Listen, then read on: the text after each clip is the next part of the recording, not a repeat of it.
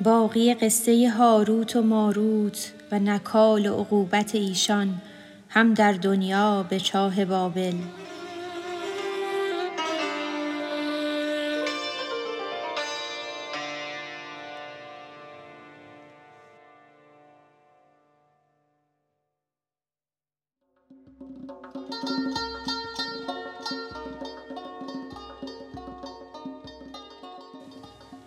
چون گناه و فسق خلقان جهان می شدی بر هر دو روشن آن زمان دست خاییدن گرفتندی ز خشم لیک عیب خود ندیدندی به چشم.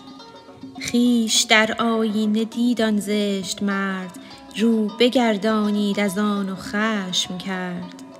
خویش بین چون از کسی جرمی بدید آتشی در وی ز دوزخ شد پدید. حمیت دین خواند او آن کبر را. ننگرد در خویش نفس گبر را. حمیت دین را نشانی دیگر است که از آن آتش جهانی اخضر است. گفت حقشان گر شما روشنگرید در سیه کاران مغفل منگرید. شکر گویید ای سپاه و چاکران رسته اید از شهوت و از چاکران.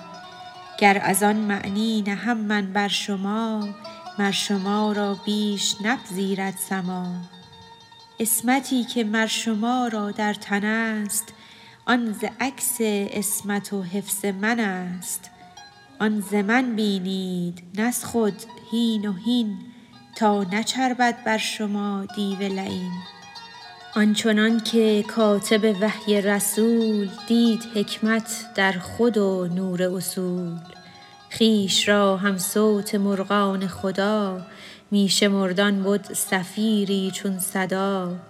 لحن مرغان را اگر واصف شوی بر مراد مرغ کی واقف شوی؟